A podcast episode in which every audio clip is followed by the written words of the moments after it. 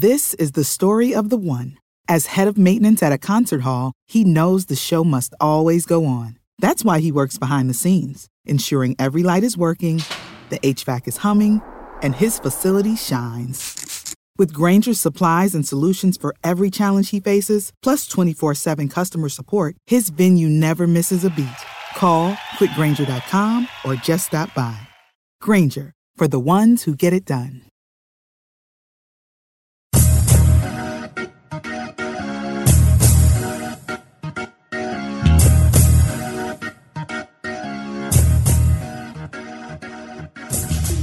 Hello, and welcome to the Over and Back Classic NBA podcast. I am Jason. With me, as usual, is Rich. Hello, Rich. Hey, how's it going?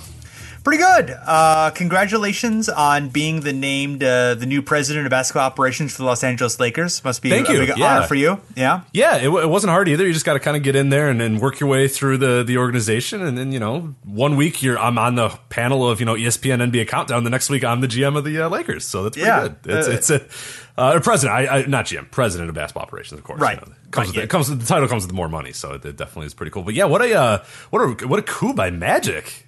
Yeah. It, Yeah, it we, is. We've, right. we've added light to the uh, we, we uh, you know a few months ago did the, the episode of you know when Magic requested a trade because everybody's got Magic as this kind of like happy go lucky like ah shucks kind of guy but like ah deep down there Magic can can can he can work his way through uh, whatever he needs to get done too. He's a, he's still a businessman at heart. I mean, definitely these days you know that he's a shrewd businessman. But yeah, this was a this is an all time great coup by Magic Johnson. Yeah, he can be ruthless if, if necessary. You know, that's uh, something we found out about Magic over the years. So, um, yeah, so, so this made us think about other legendary players who hit the trifecta. Of course, you know, had legendary um, NBA careers among the best players of all time. Also, were head coaches and also were team executives. So, um, it- it's not that uncommon. There, there are you know dozens of, of players, you know, just r- ranging from run of the mill NBA players to you know great players. But in terms of absolute superstars, there's really only a handful of you know players I think that you know you can plausibly make that claim to have held all three positions. Yeah, and, and one of the things too you'll notice, um, uh, we'll, we'll, we're going to discuss obviously the stars here, and then later kind of list some of the other guys that, that did it. A lot of them you will notice are older. Like it does not happen all that often anymore. I mean, a lot of the guys are are seventies and eighties guys, like former you know decent players that, that moved up or whatever. It is happening less and less as as you know teams realize that the pre- well some some teams, but not all teams realize that you know very often it, it's probably a better idea for your GM and your you know basketball operations team to be not necessarily guys that were really good at basketball, but guys that actually understand you know the business of basketball and the business of player acquisition and, and, and all that sort of stuff. So we are getting a little bit less of that, but you will notice that a lot of the '70s, a lot of the '80s, and, and of course you know even into the '60s too. A lot of those will come up, and, and those type of guys that, that were players, then coaches, then executives. It's becoming way more specialized these days, and it's much harder. But then again, we have you know two coaches in the league right now that that you know went kind of a, a, a, different route, like a Steve Kerr and a Fred Hoiberg, you know, went from player to executive, then to coach or whatever, which is very strange. Usually it's the other, you know, the player, coach, executive. So uh, it's just kind of strange how, how it's sort of evolving uh, this trifecta over over the years. Yeah, and um, of course, you know, players did not make the kind of money that they were making, you know, that they're making now in previous decades. So it made sense to, you know, you could have a still a fairly lucrative salary as a coach or as an executive. Or now, you know, uh, you know, especially if you're a star player, you've made so much money in your career, you don't necessarily need to, you know, have those positions. You can do other things. You don't necessarily have to work. You know, all that kind of stuff. Did you see Allen Iverson's quote this week about uh, why he would not get into coaching? Uh, it had something to do with the, uh, the the fact that he did not want to coach anyone who was making more money than he was. exactly, which I thought was just perfect. Allen Iverson, uh, given you know his uh, potential financial issues, which Sure. uh, are fun. But no, I just like that because yeah, again, that that's it right there. Like, it, he's a guy that why would he want to coach? Like that doesn't that's not very fun. Like it's not like he needs to supplement his income. And coaching is a terrible thing. Nobody likes to coach. Like it's awful. You you don't sleep. You're on the road. You're watching film. Like people that love it love it, but like it's going to be really hard to find an ex player who who made you know 150 million dollars over their career, 200 million dollars or whatever in in the career. That then when they're done goes, yeah, you know what? I'd love to you know make a quarter of that and work you know know quadruple the amount of time and and and hours that I did as a player. I mean, it, it's going to be impossible to find many guys, or not impossible, but it's going to be hard to find guys that really want to do that too, especially moving up the coaching ladder too, because it's it's harder these days to, to just kind of get a job right away. You, you, know, many of these guys will will mention here retired and they got a job. You know, like oh cool, you know their franchise then gave them a job. Some guys were player coaches, you know, things like that. Where now you got to move up the ladder. You look at guys like um you know, a Tyronn Lue who who had to really work hard for about ten years or so. Jerry Stackhouse now is, is still a D League coach. Uh, guys really have to. I mean, Brandon Roy is a guy who's going up through the, the, high school ranks right now. So it's it's it's just not this immediate thing where like you retire and then the team just bestows upon you a coaching position. You got to work your way up. Uh, you, you, know, a guy like a Patrick Ewing is still working his way up the ladder as well. So it's just it's a little bit different now than, than it was uh, you know many many years ago too to, to, to get to that level too as a head coach. Yeah, and there are of course exceptions to that. Obviously, Jason Kidd, Derek Fisher. Mm-hmm. You know, so um, but yes, I, I, think for the most part there is a reluctance to immediately have somebody, you know, especially moving into the you know GM or president of basketball operations. I mean, I, I think that's uh, become a more you know expected to be more of a complicated. Um, job. You're supposed to have a more in-depth knowledge of the uh, game than you know a, player is likely to have a more broad knowledge of the game than a player is likely to have. You know, coming out of retirement, coach, uh, you can, can be a little bit different, but obviously that transition has been generally rough for um, for you know most guys who've tried to do it you know more immediately in recent years. So mm-hmm. uh, probably better off uh, you know, d- developing some other knowledge and developing you know a, a different base before you uh, plunge into that. Yeah, absolutely. So first we have, uh, well, I guess we'll go through Magic Johnson a little bit because he uh, did coach the uh, Lakers in addition, of course, to his uh, acclaimed career of, um, you know, three-time MVP, five-time NBA champion, ten-time All NBA, obviously uh, Hall of Fame. You know, one of the greatest players of all time, possibly the greatest point guard of all time. Um, probably. So um, he, you know, we don't really need to talk a little about about his playing career. I think everyone listening to this has a pretty good sense of it. But his time coaching may not be as well known. no, uh, he was hired March 23rd, 1994. Uh, he replaced Larry Pfund, um, who went uh, 108 and 119 as coach of the Lakers. Yeah. Uh, before that, uh, Magic was hired uh, basically a handful of games left in the season. Um, what was interesting though, and and of course we know you know the, the story of uh, Magic, but it feels like he's still. I mean, he's only 34 at this time, which still feels so young. And I know, obviously, of course, you know he had to retire early, but for a guy that started, you know, in the late 70s, you know, 1979 or whatever, for him to still only be 34, it just seemed like he was so young still at this time. So you know, 34 year old head coach in Magic Johnson. Um, what's interesting though is this had been building a little bit uh, of him trying to be a coach. Uh, he attempted to come back as a player, of course, in 1993. Um, there were some issues and fears among uh, you know, addition, uh, you know, other players of, you know, we are still in this weird, you know, now it, it, seems like commonplace, but, you know, then it was still this worry of, okay, well, I don't really know, you know, he's HIV positive. Like, what does that mean for me? What if he gets a cut? Like, what if he spits? You know, all this weird. I mean, we, we kind of forget now because then we kind of laugh at it now, but there, there were real fears of like, we don't know how to get, you know, how this is happening and what all the stuff going on. So there were, there were players that were, you know, I wouldn't say rightfully so. I mean, they were pretty ignorant to it, but still that, that didn't want to play with Magic Johnson. So he, he aborted, you know, his idea of, of coming back in 1993. Um, and then, you know, was intrigued about the possibilities of coaching the league. Um, this is a quote from uh, the New York Times article that came out when uh, when he did get hired, uh, and said that he uh, he reportedly rejected opportunities to coach the Lakers during the last offseason, as well as the Atlanta Hawks. Now that would have been awesome. Definitely, obviously. Uh, it, well, I guess with the way it turned out, maybe it wouldn't have been awesome. maybe but, not, but still, but, uh, like nice. The note. aesthetics of Magic Johnson as the Atlanta Hawks head coach is, is it, it, would have been you know interesting footnote in uh, Hawks history for sure. Uh, and then Johnson had also attempted to get involved in ownership during this time because he wanted to get back into the game. Uh, of course, even though he couldn't play, uh, his bid to become part of the new franchise in Toronto was thwarted when the team was awarded to another group. So he wanted to get involved in kind of the ownership group of Toronto. Of course, they moved to another group, and and we'll, we'll talk about a, a man who uh, became one of their executives later that was a former player. We'll, we'll, get to him in a little bit. But anyway, now Magic, the coach, they won their first game with Magic as the head coach, 110 101. It was a victory over the Milwaukee Bucks. Uh, was interesting about this team as well, they had five former Magic teammates on the roster. You had Vlade Divac, Elden Campbell, Tony Smith, Chris Rambis, and James Worthy. This is the final year of James Worthy. Uh, also, former teammate Michael Cooper was brought in as an assistant coach because Magic, you know, needed some somebody that he uh, knew well on the bench with him. Um, Lakers, they played well initially. They won five of their first six games under Johnson, but then lost the next five. And then he announced that he was resigning after the season, which I guess he uh, did not enjoy losing all that much. So then they uh, they finished the season on a ten game losing streak, and unfortunately Johnson's final record as head coach was five and eleven. So uh, he stated then afterwards, this is again from New, another New York Times piece, that it was never his dream to coach, and that he instead choose to, uh, chose uh, to purchase a five percent stake in the team in June of 1994. So he said, "I never wanted to coach. Who said that? that coaching is yeah. stupid. I don't want to do that. Like, no, I don't want to do that. like." So that was the uh, Magic Johnson coaching. Yeah, career, and, so. and, there were stories about you know that team was notoriously immature. Um, you know, Cedric Ceballos, I, I believe Nick Van Exel at the beginning of his career just a lot of guys that Magic felt you didn't really have the professionalism that he was looking for, the uh, you know the maturity that he was looking for, and, and felt the game had sort of changed from you know his generation to this you know new younger generation that he felt was more entitled and you know and a little bit less appreciative of the um, you know past struggles of the game and the sacrifices and the professionalism and blah blah, which you know sounds like uh, the type of you know anti millennial talk that we uh, get these days, but exactly uh, Magic may have had a point.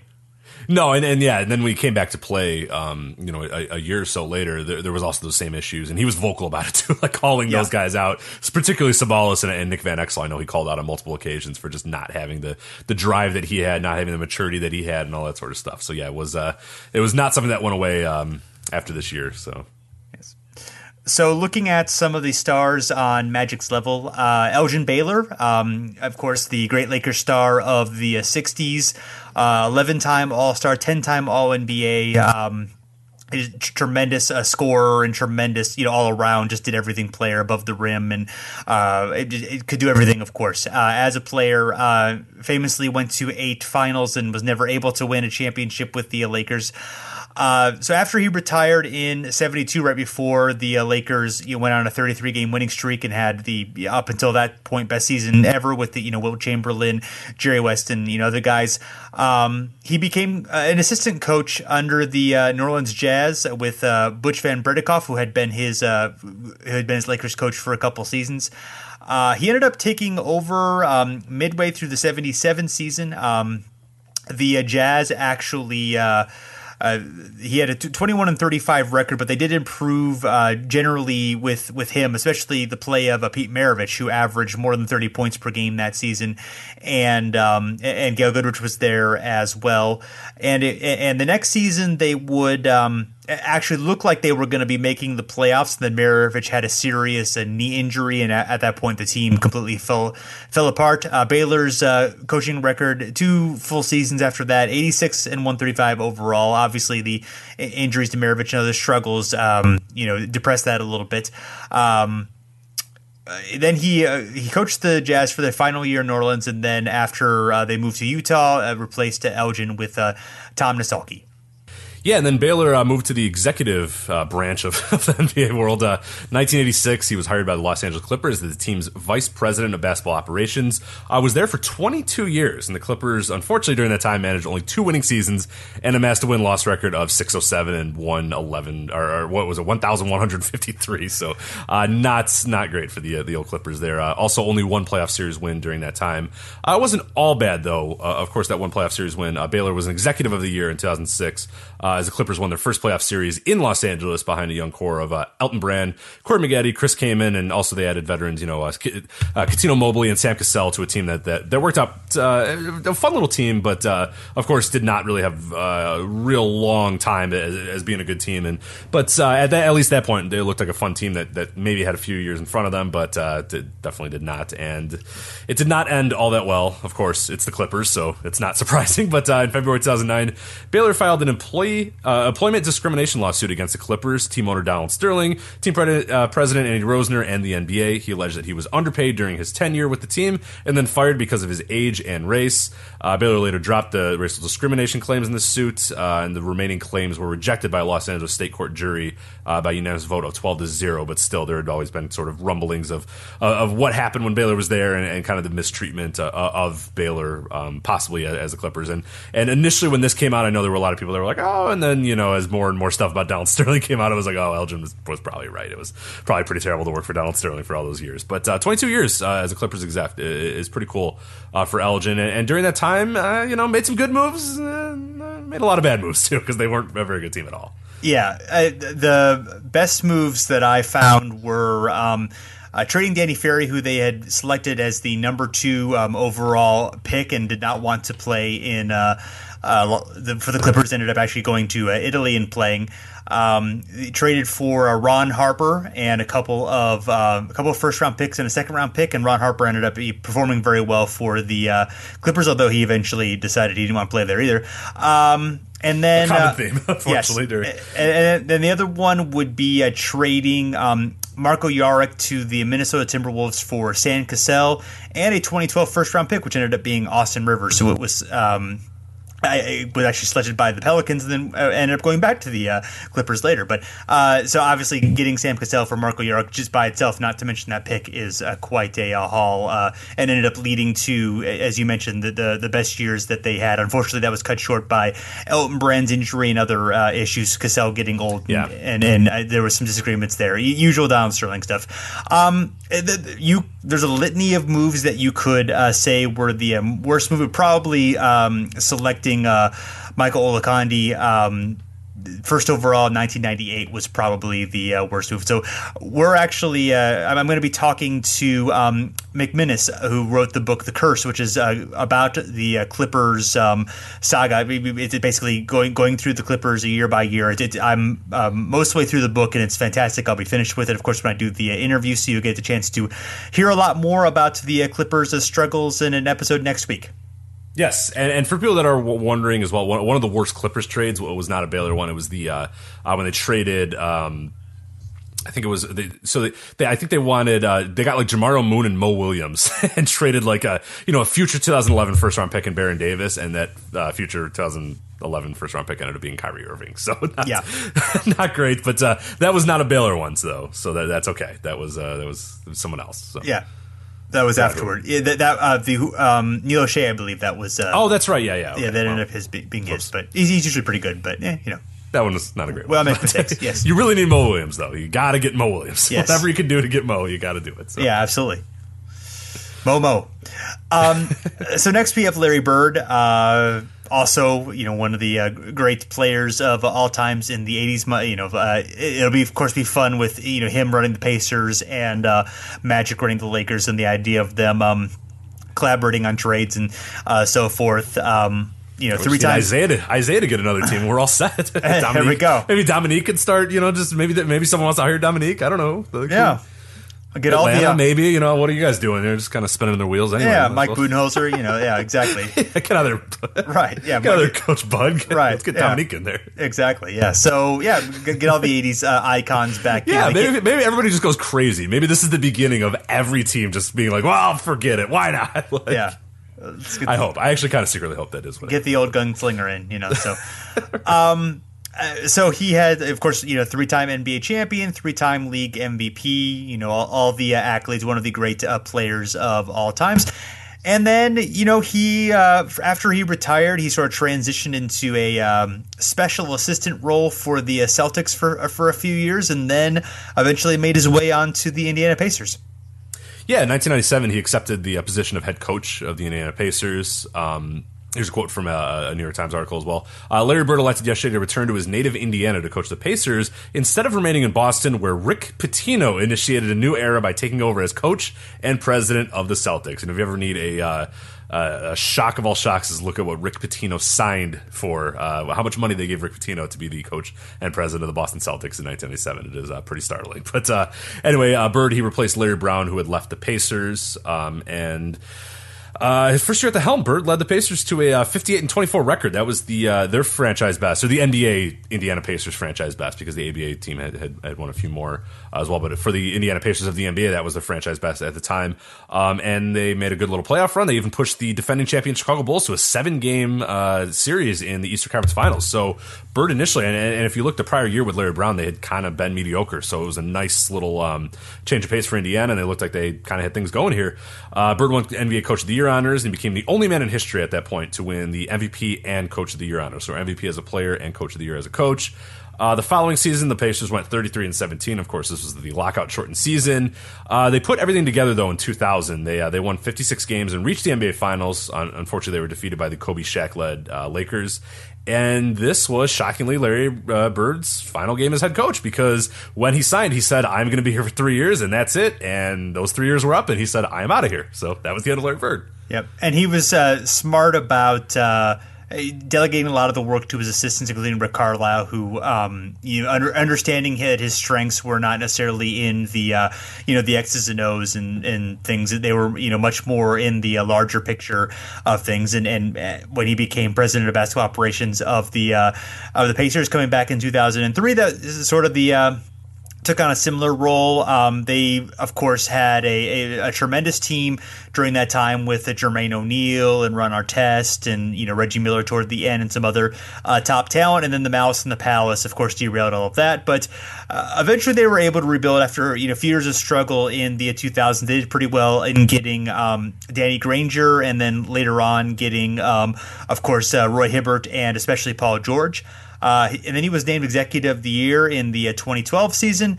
Uh, they he did take a year off um, after the 2012 draft. Um, decided to uh, that he was going to leave, but then uh, almost exactly a year later came back and was the uh, president of basketball operations again, which he has continued to be.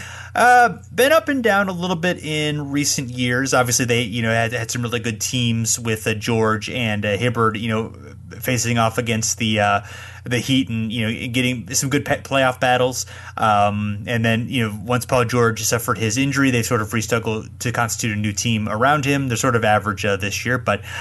I would say the best move would be of selecting Paul George in the 2010 draft. They also got Lance Stephenson that year in the second round as a 40th pick. Not not too bad. Obviously, Lance uh, flamed out, but for a couple years he was pretty strong. Uh, the worst move, eh, some good candidates here, but I, I think it's the uh, the, the, trading white for black uh, trade of uh, acquiring um, Mike. Dun- hey, Ike Diogu is black. That's true. That's true.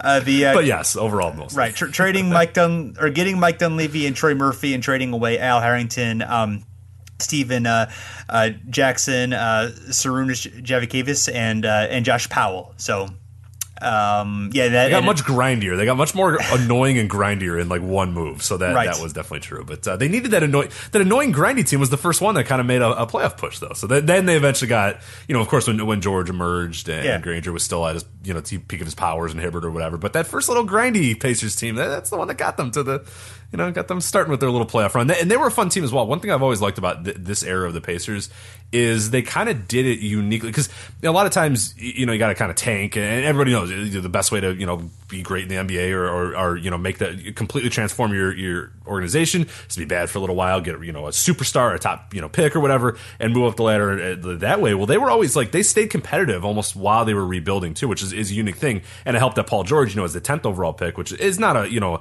uh, uh, a super late pick, but not a really early pick either. And him emerging as a superstar was a huge part in them, you know, rebuilding while also still being okay, which was a cool thing for that franchise too, because they, you know, they still have problems with attendance even when they're good. So like a, a, prolonged period of them being bad for five or six years would, would might you know really really hurt that franchise. And, and, luckily they really haven't had that underbird. They've always been kind of okay, but at the same point they've never really been title contenders either, except for maybe one or two years uh, with George um, at the peak of his powers. Mm-hmm. Absolutely.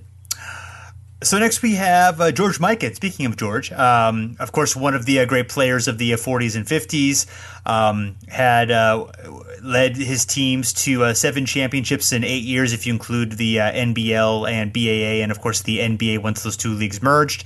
And um, you know, you, can't say enough of him, of course, about him being the, great player of his time and the you know basically the face of the league.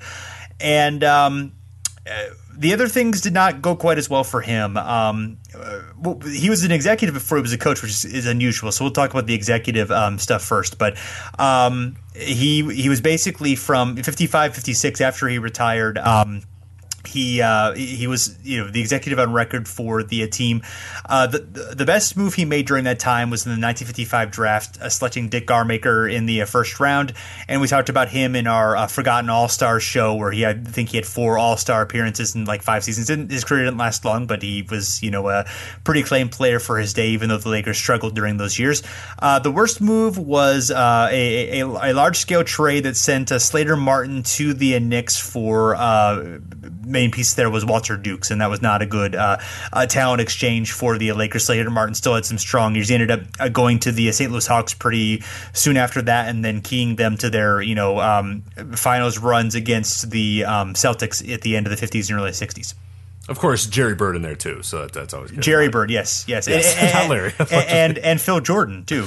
Not I know, Michael. I love those yeah. like Jerry Bird and Phil Jordan, like a little like yes. like if people had just known, like if you had known at the time, like I don't know, Jerry Bird played eleven games in, in the league and was yes. not, not very good at yeah. basketball at all. So not a not a large uh, a huge miss there, but uh, still no. six six you know, six six Jerry yeah, Bird. Jerry Bird, yeah. a little shooter, a little outside shooter from Corbin, Kentucky. Yeah, it was just the Hick go. from Corbin. You know, the old his old nickname, the famous nickname, the Hick from uh, Corbin, Kentucky. So. Exactly, yes, uh, very famous. So, uh, eventually, um, the Lakers coach uh, John Kundla became general manager. Decided uh, to make Mikan the coach of the Lakers. Not so good. Uh, they were nine and thirty that year. They still had Vern Mikkelsen was kind of the last holdover of those um, of the dynasty teams. Larry Foust had come over. They also had Slick Leonard, of course, who would later be the uh, coach of the uh, Pacers, Frank Selvy, and Hot Rod Hundley. Uh, they were 953 that year, one of the worst seasons in Lakers history. They did end up getting Elgin Baylor, however, and turning things around there, but by that point, uh, Mikan was no longer in the uh, picture. No, yeah, so not not a great tenure on on really either end for Mike in there, yeah. but uh, he, he, definitely made everything right uh, as a commissioner of the ABA though, so that, yeah. that all worked out real well. Well, yeah, maybe didn't work out the best, but he did. Uh, no, uh, he he did uh, a couple of good things. He did were. Um, uh, of course, uh, we talked about it before. We're uh, instituting the uh, three point line and popularizing the red, white, and blue ball. So yeah, oh yeah, yeah, I, I, think I'm pro Mikan as, as ABA commissioner. A lot of stupid stuff too, but I, I think mostly good stuff too. He he was not uh, he, he, he was willing to take risks, and I think that was the huge part of of, of what was important about whoever would was going to be the commissioner of the ABA is to to want to be different, and and Mikan always did want to be different as commissioner there. So I yeah. can't really complain about that too much. So exactly. So, uh, so next is Willis Reed. Um, he was, of course, the the great Knicks uh, player. Uh, was MVP, two time NBA champion, the of course, the courageous, you know, coming down the tunnel in Game Seven uh, moment when he's dealing single handedly winning the game for the right, Knicks, right, yes, exactly, according to the legend, carrying that, Clyde Frazier on his back, right, you know, yeah, exactly. Clyde tells it all the time. That same story, you know, Clyde had nothing that game and just needed Willis to do everything. So absolutely. So um, five time All NBA uh, player, uh, Hall of Famer, all that good stuff.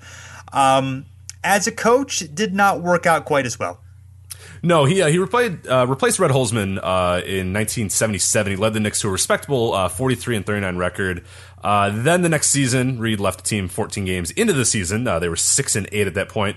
Uh, Holzman took back the reins, and he would stay there for an additional four years. That was kind of the end of, of Willis Reed as New York Knicks head coach, but not the end of uh, Willis Reed as coach. He then was the head coach at Creighton University from 1981 to 85, uh, a volunteer assistant coach at St. John's University, um, and then also later in his career served as the uh, an assistant coach for the Sacramento Kings and Atlanta Hawks. And then in 1988, you know, almost 11 or almost exactly 11 years after after I became a uh, coach of the Knicks.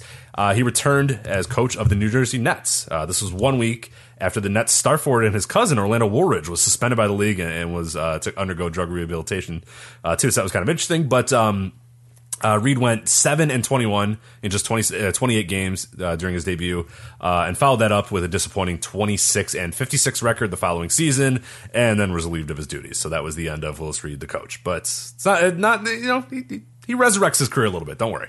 Yes, in fact, he's hired immediately as the uh, general manager and vice president of basketball operations. So look, you suck, but maybe you're better at this. And yeah, you know, yeah, I, uh, that wasn't yeah, yeah, that wasn't that uncommon in the '70s and the '80s, and even I think somewhat in the '60s, where they they would you know they would fire the coach, but they would promote them upstairs because general manager was not thought of as the necessarily the you know uh, senior position or the, the more coveted position at, at that point because there was a lot of travel, a lot of scouting, a lot of you know c- kind of the the grunt work that we think of now in, in terms of more of you know the scouting role as opposed to and like the you know mundane business role as opposed to the you know the team shaping role was an aspect of it, but there was you know a, a lot of crappy aspects to it as well. So you know it wasn't necessarily as coveted uh, as it you know as it kind of is now. Even though obviously it's a, it's a hard job now, but it's you know it's a hard job with status now. Yeah, exactly so um, he did he did some strong things actually. Uh, he drafted uh, Derrick Coleman and Kenny Anderson, uh, acquired Drazen Petrovic, and you know, they were the Nets were a solid team in the early '90s. They had uh, Chuck Daly as their coach. And uh, looked like they were up and coming. Unfortunately, the Drazen Petrovic death uh, you changed the course there, um, and he ended up kind of having more of a senior position, you know, more more of an honorary role um, later on with the Nets, and then the um, and then later on with the uh, Hornets, but was it was more of a you know um, not as a basketball decision making role as much of more of just a you know kind of an ambassador type thing. So, um, but the Nets eventually you know they built themselves into a pretty good team in the uh, in in the took a while, but in the early 2000s, of course, made the finals two years in a row. Um, I would say the best deal was acquiring Drazen Petrovic. They did not have to give up all that much. Um, they traded uh, Greg Anderson, and they also got Terry Mills out of it for a couple seasons before he, you know, had had some pretty good time in uh, Detroit. And uh, and they, they did give a, first round pick, but yeah, I mean, obviously Drazen ended up, you know, becoming a legend in his short time with the uh, Nets. Um, and I would say the worst move was uh, November 3rd, 1992. They traded away uh, Mookie Blaylock and Roy Hinson to the Hawks for Rumeal Robinson, who was a notorious Boston. Mookie Blaylock obviously was a uh, really good player in the 90s for the Hawks. Yeah, that's a good one too. And and I, I uh, Reed also became the vice president of uh, basketball operations for the New Orleans Hornets um, in 2004 as well, and stayed there until 2007. So he had a little bit of a post Nets career uh, yes. as well. But, yes, indeed. Um, so speaking of Louisiana, Bill Russell. Yes, he. Uh, uh we've talked about Bill Russell a few times on this uh, podcast. Perhaps. Have we? I don't remember. did we? I don't. When did possible. we do that? Yeah, it's possible. Was there like an entire series of episodes that we did focusing on one player in this particular case, Bill Russell? I don't. I don't think so, but okay. I mean, if you say so, Jason. Possibly. So, um, eleven-time NBA champion, five-time MVP. It was WrestleMania for people that. Yeah, it was. Yes, subtlety. It was yes. WrestleMania going for it. It's good. Good little series, but anyway, go on. Sorry. Uh, so he um, he was player coach of the uh, of the Celtics in um, 66 uh, or 67, 68, and 69. They won the championships in the final two years, and um, in the first year, they broke their streak of eight straight uh, titles. Um, then he, uh, he, he left uh, and cut all his ties with the uh, Celtics. It was out of the game for a while. The 1973, uh, he was lured back by uh, Sam Schulman of the uh, Seattle SuperSonics, the owner with this a, a, huge, you know, Godfather type offer of, of, of, big money and total control and, and, and all that sort of thing. He accepted it. Um, they had some good moments. They did, did have their first playoff berth in franchise history. They, you know, they, they were they were, they were pretty good, but it kind of ended in some disappointment and acrimony.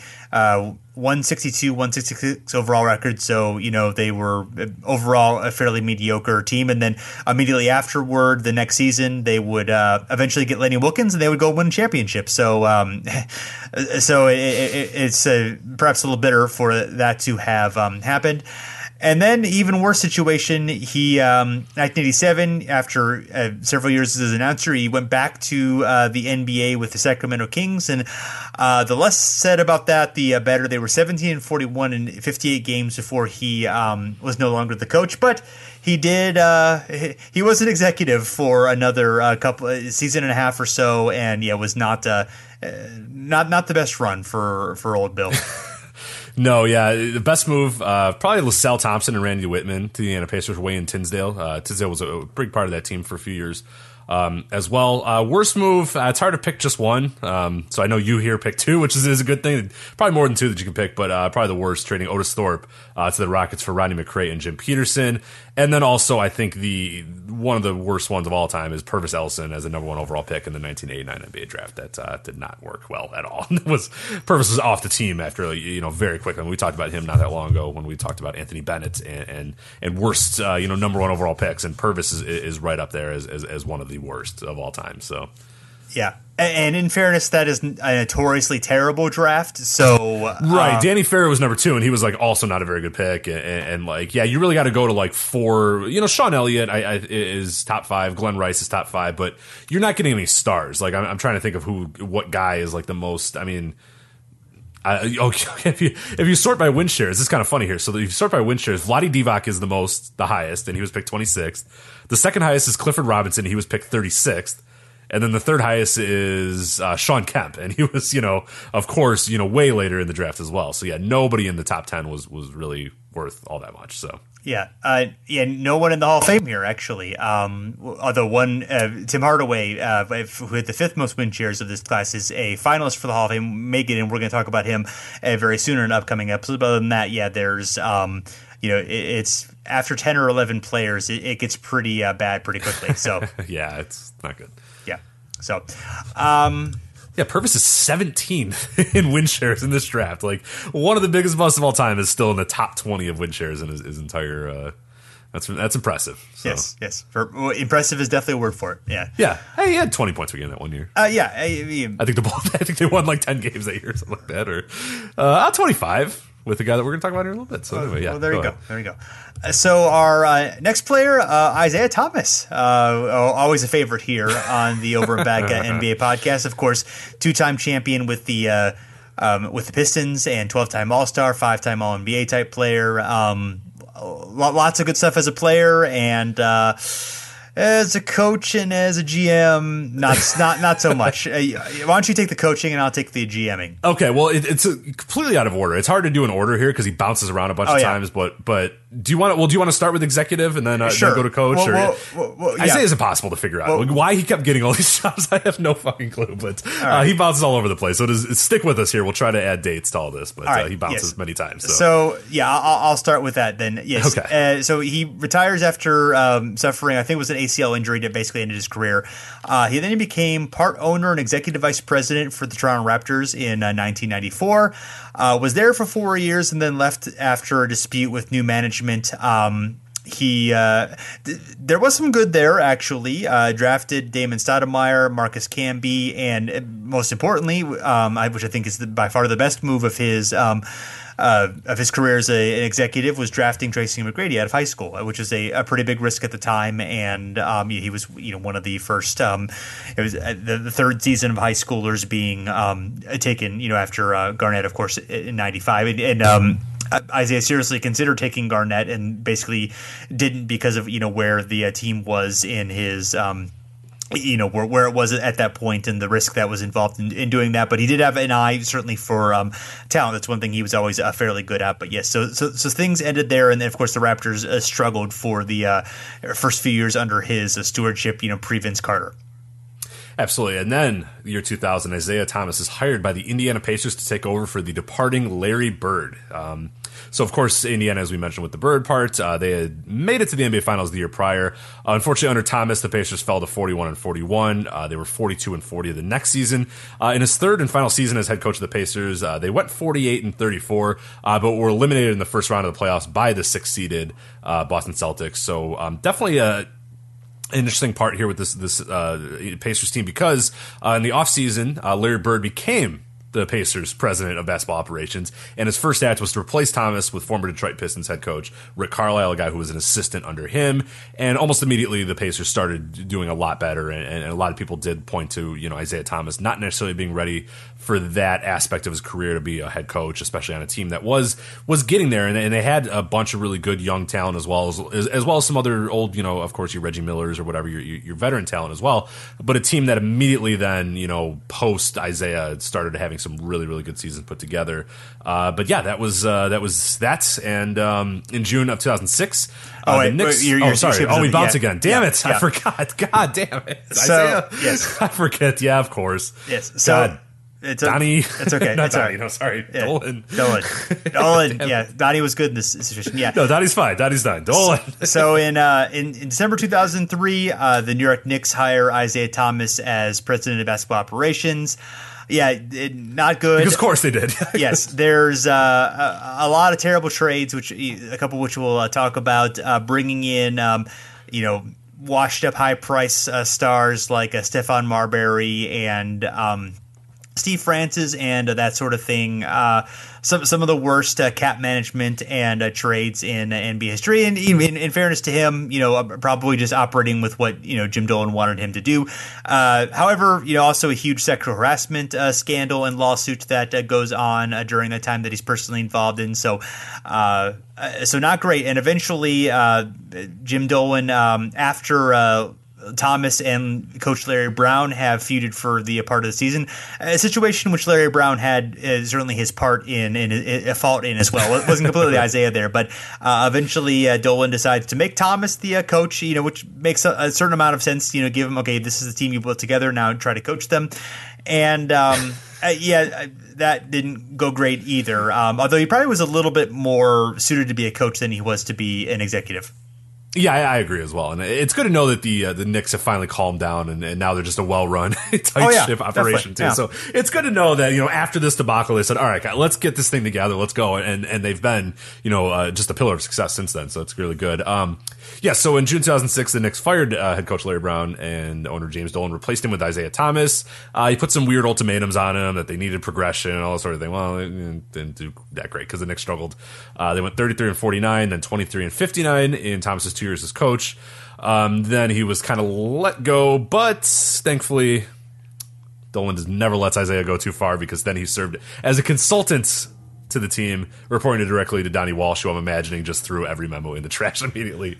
Um, and then that was the end of uh, Isiah Thomas. Now he he then did you know he's at FIU and um, as a coach, and then I know he did the New York Liberty as, as something or another. I, I don't. Know Yeah, he's, he is with Liberty still. yeah, is he so, still at the Liberty? I'll go yes. him. Okay, cool. Yeah, I thought he would get bored of that within like two days, but so, that's good enough. Yeah, so he's in Madison Square Garden. Yeah, of course, you know having a um, you know, a guy who was sued for sexual harassment as the, uh, you know, oh god, I didn't even think of that. He's yeah. still in the same building, right? Oh, yeah, not, uh, not totally ideal, but uh, anyway, can't let him go. Can't let Thomas Isiah go. I mean, no, when you make great trades like the one you're going to talk about here in a minute, you yeah, uh, you know when you when you love someone, you set them free and then let them come back and run your women's basketball team. That's uh, exactly uh, yeah, the, the old adage. Yes, yes, right, old adage. So um, yeah, the, the, worst trade, and there's definitely a lot to uh, choose from, but I think this is a pretty obvious one. Is um, trading away um, uh, the, the, main pieces were Mike Sweetney, Tim Thomas, no big loss there, but then the uh, a 2006 first round pick that ended up being Lamarcus Aldridge,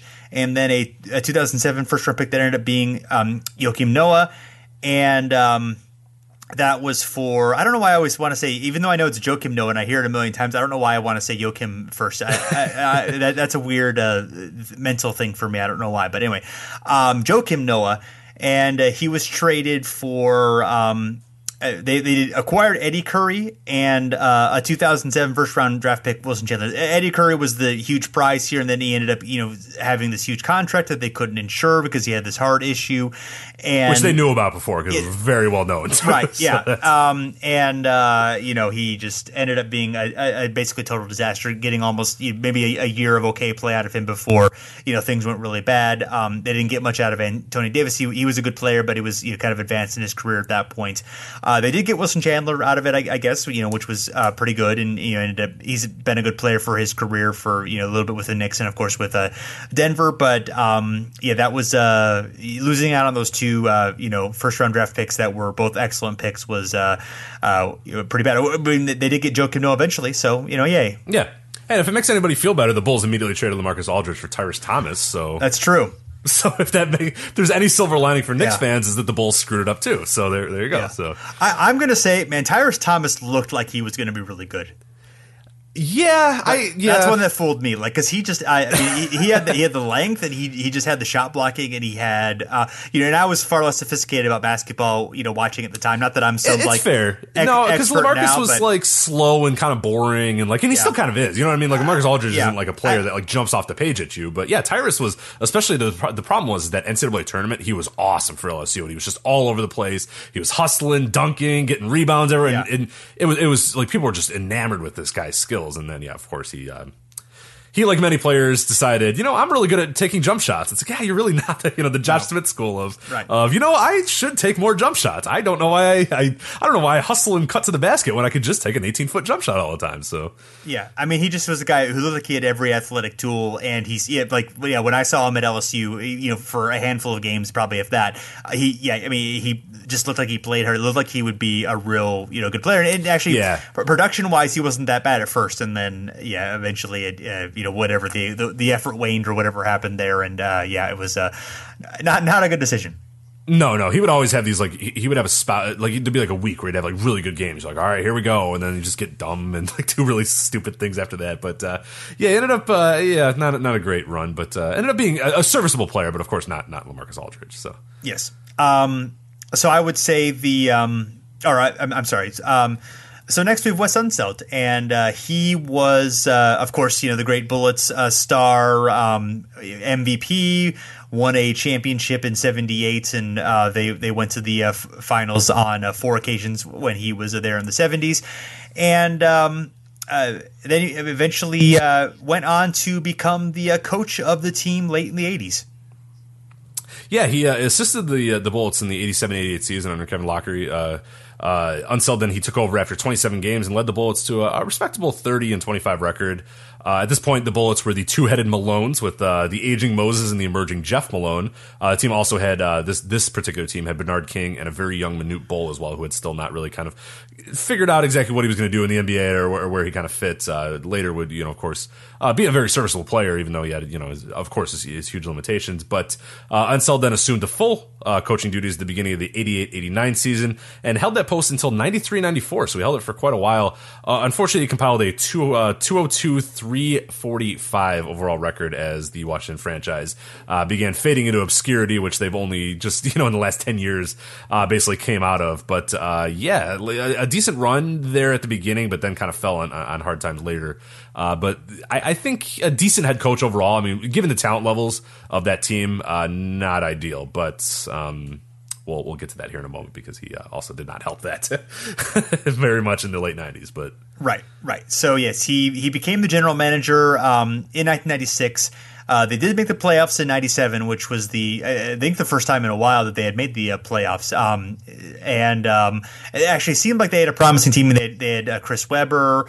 Um, you know, they, they had some young talent, but uh, made a, a, a, couple of rough moves. We'll, we'll the, fir- the, the best move first was um, October second, nineteen ninety six. They signed Ben Wallace as a free agent, and he actually played um, three seasons there. The first season did not play a whole lot, but the uh, second and third 98, 99 seasons, they, he actually did play, uh, you know, uh, quite a bit and, and, and, was effective. It was not yet known what a defensive force he would become, but he, you know, was a stout rebounder and um, you know was pretty good there.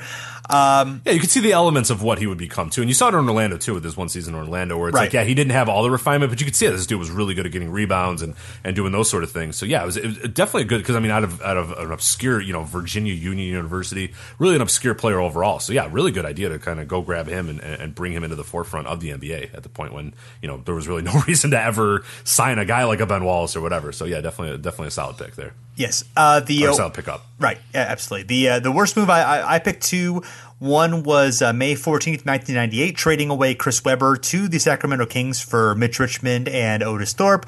Uh, both guys uh, pretty old and um, and, and definitely you know past their prime.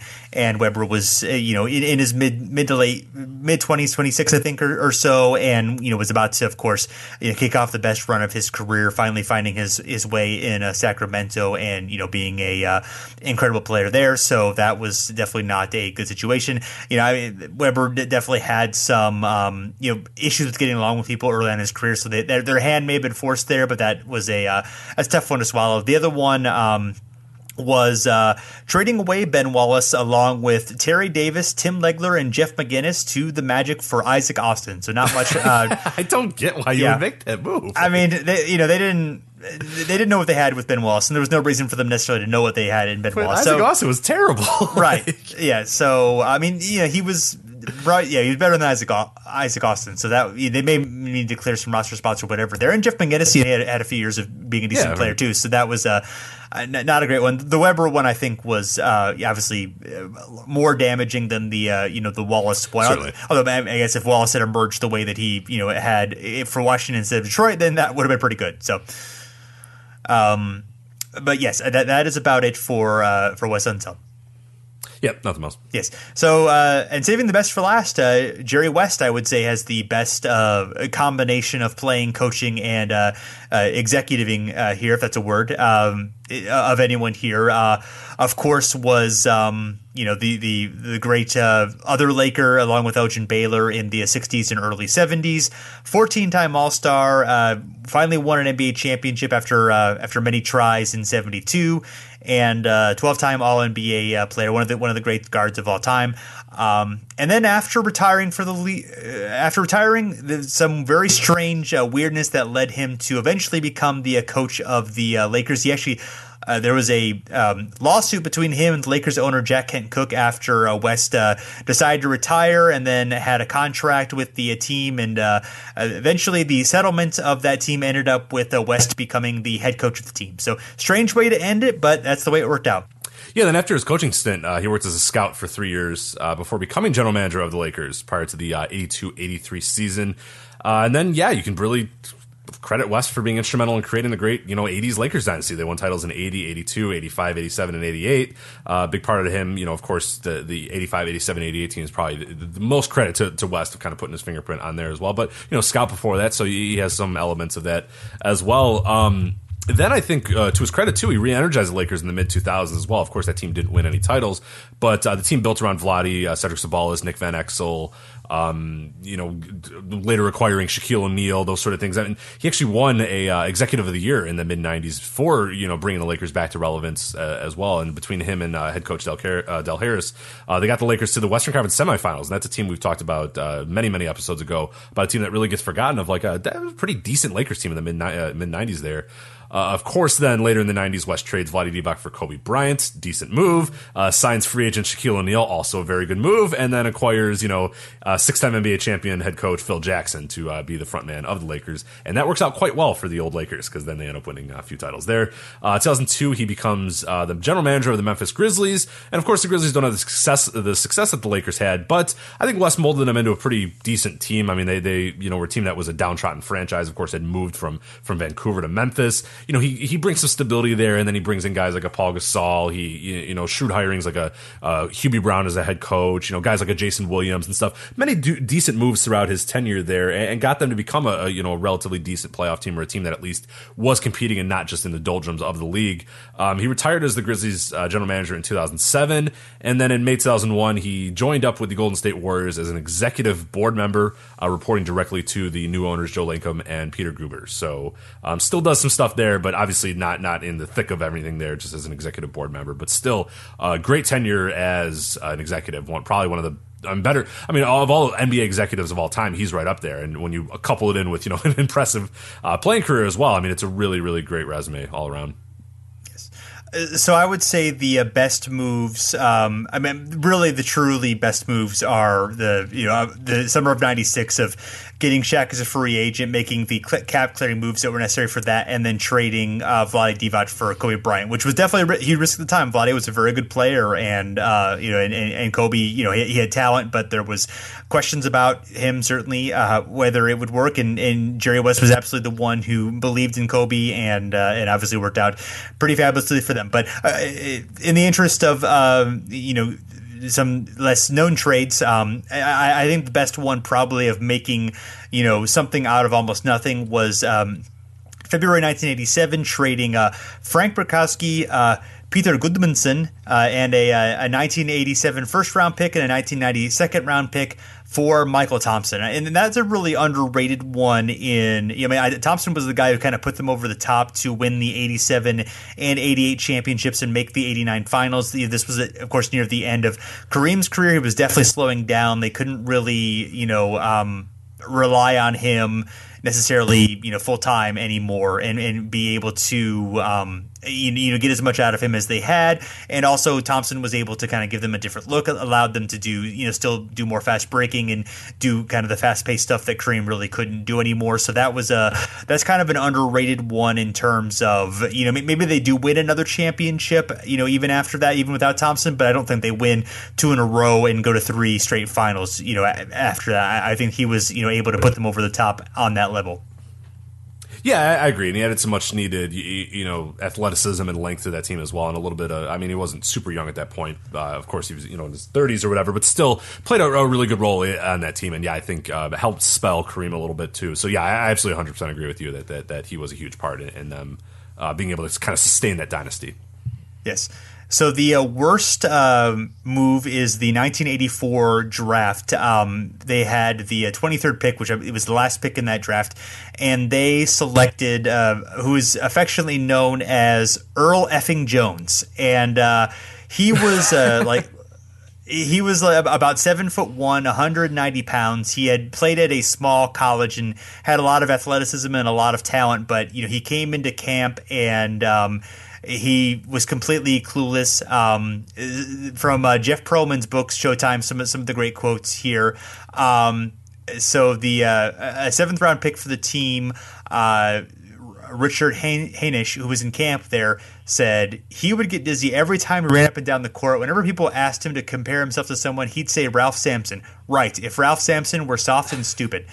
Um, wow. And yeah. he he was described as. Um, uh, his teeth were yellowed and rotting, and uh, Pat Riley demanded that the Josh Rosenfeld, the media relations director, take him to the dentist. Um, and uh, he also um, was uh, it, just completely just a failure on every level as far as just being a rookie screw up. Uh, there's some stories about uh, you know Magic Johnson just losing his patience with him and just throwing passes that would completely that would always knock him in the head. I mean, it was just um, you know um, just completely uh, just wanted to get it out of there as uh, you know as soon as possible. Um, and Jerry West said, "No work ethic to speak of, a complete waste of talent, and the most disappointing draft pick I've ever been involved in." So, you know, he was not picked particularly high, so it's not necessarily you know it may not be like literally the worst, but I think as far as the story goes, it's uh, I, I think he's a good choice for the worst. I did love this little excerpt from Showtime as well. You, you included in our notes here. It said uh, there was one day in training camp where uh, Dave Wohl, who was uh, one of Pat Riley's assistant coaches, was asked to call Jones because Jones did not show up for practice. Uh, Wohl says, "Where are you?" Jones replies, "I overslept." Wohl says, "Well, grab a taxi and get over here." Jones says, "A taxi? That's going to cost me fifty dollars." And then Wohl says, "But Earl, it's going to cost you a hundred dollar fine if you don't show up." Uh, Wohl says there was a lengthy pause, which was Earl doing the math, and then he never arrived. So yes, that's that's a, that's a good one. Incredible. Yes, I love that story. Yes. Oh boy. So um, a few other key ones. We're just going to uh, mention some names because we were obviously running pretty long here. But uh, you know, uh, guys who have also done the trifecta: uh, Larry Brown, Dave DeBusschere, Red Holzman, Dan Issel, Phil Jackson, Steve Kerr, Kevin McHale, Don Nelson, Pat Riley, Doc Rivers, Bill Sharman, and Lenny Wilkens. You know, a few other top 50, you know, all-time players on that list. So obviously some great ones there. And then other guys who were, you know, lesser players um, or, you know, not quite as well known. Uh, Mike Dunleavy, Danny Ainge. Uh, and, and, Danny Ainge right now is, of course, you know, he's he, it, it, when you listen to this, he's probably going to be bragging about the trade that he almost made. So we'll, uh, we'll enjoy that from uh, Danny Ainge of course, watch him actually finally make a trade. You know, we're, we're recording this before the trade deadline, so watch him actually make the trade and then make me look foolish. But I'm willing to take the risk. Um, other guys: Al Attles, Al Bianchi, uh, Vince Boryla, Allan Bristow, ML Carr, Doug Collins, Mike D'Antoni, Vinny Del Negro, Bob Feerick, Richie Guerin, Alex Hannum, Buddy Jeannette, Slick Leonard, Gene Littles, John Lucas, Jack McCloskey, Jack McMahon, Jim Paxson, Jim Pollard, Kevin Pritchard, Jerry Reynolds, Fred Schaus, Gene Shue, Rod Thorn, Butch Van Breda Kolff, Kiki Vandeweghe, Dave Wohl, Larry Drew, Matt Guokas, George Johnson, Charles Jones, and Charles Smith. So that is all. You you did a lot of you did a lot of research in uh, in, in putting this list together, so it, it deserves to be shared. it was not easy. Yes, unfortunately, it was it was much more difficult than when I uh, said we should do this topic. But anyway, it worked out. Now we have a complete list um, that will hopefully use ever again. I don't know how we're ever going to use this again, but if anybody wants this list, I can more than happy to send it to you because I spent a lot of time on it. So I'd, I'd be happy to share it with you. So anyway, I'm yes, sure there's some. Pro- yeah. I'm, I'm, sure there's a project we can use it for at some point, perhaps. So exactly, yeah, the, the Kevin Pritchard project that we're gonna the upcoming oh, yeah. oh, summer series, yeah. breaking right. down every move that Kevin Pritchard ever made. So that'll absolutely be, that'll be real fun. That'll be fun. That'll be that'll be enjoyable. Yeah. all right, Rich. Well, we got anything else? Uh, no, I think we're all set. All right. Well, cool. Well, uh, thanks everyone for uh, checking us out, and uh, hopefully you've been enjoying uh, the podcast. We've been giving more and more of them to you lately, kind of uh, adjusting our schedule. We're going to uh, have more frequent episodes, which hopefully people are enjoying. You can find us at the step back at fansided.com. You can also find us on Facebook or Twitter. Just it's at over and back NBA for both. And also, you can subscribe to us and leave a rating on iTunes, Stitcher, and pretty much anywhere you listen to your podcast. So, thanks for listening, and we'll be back again soon.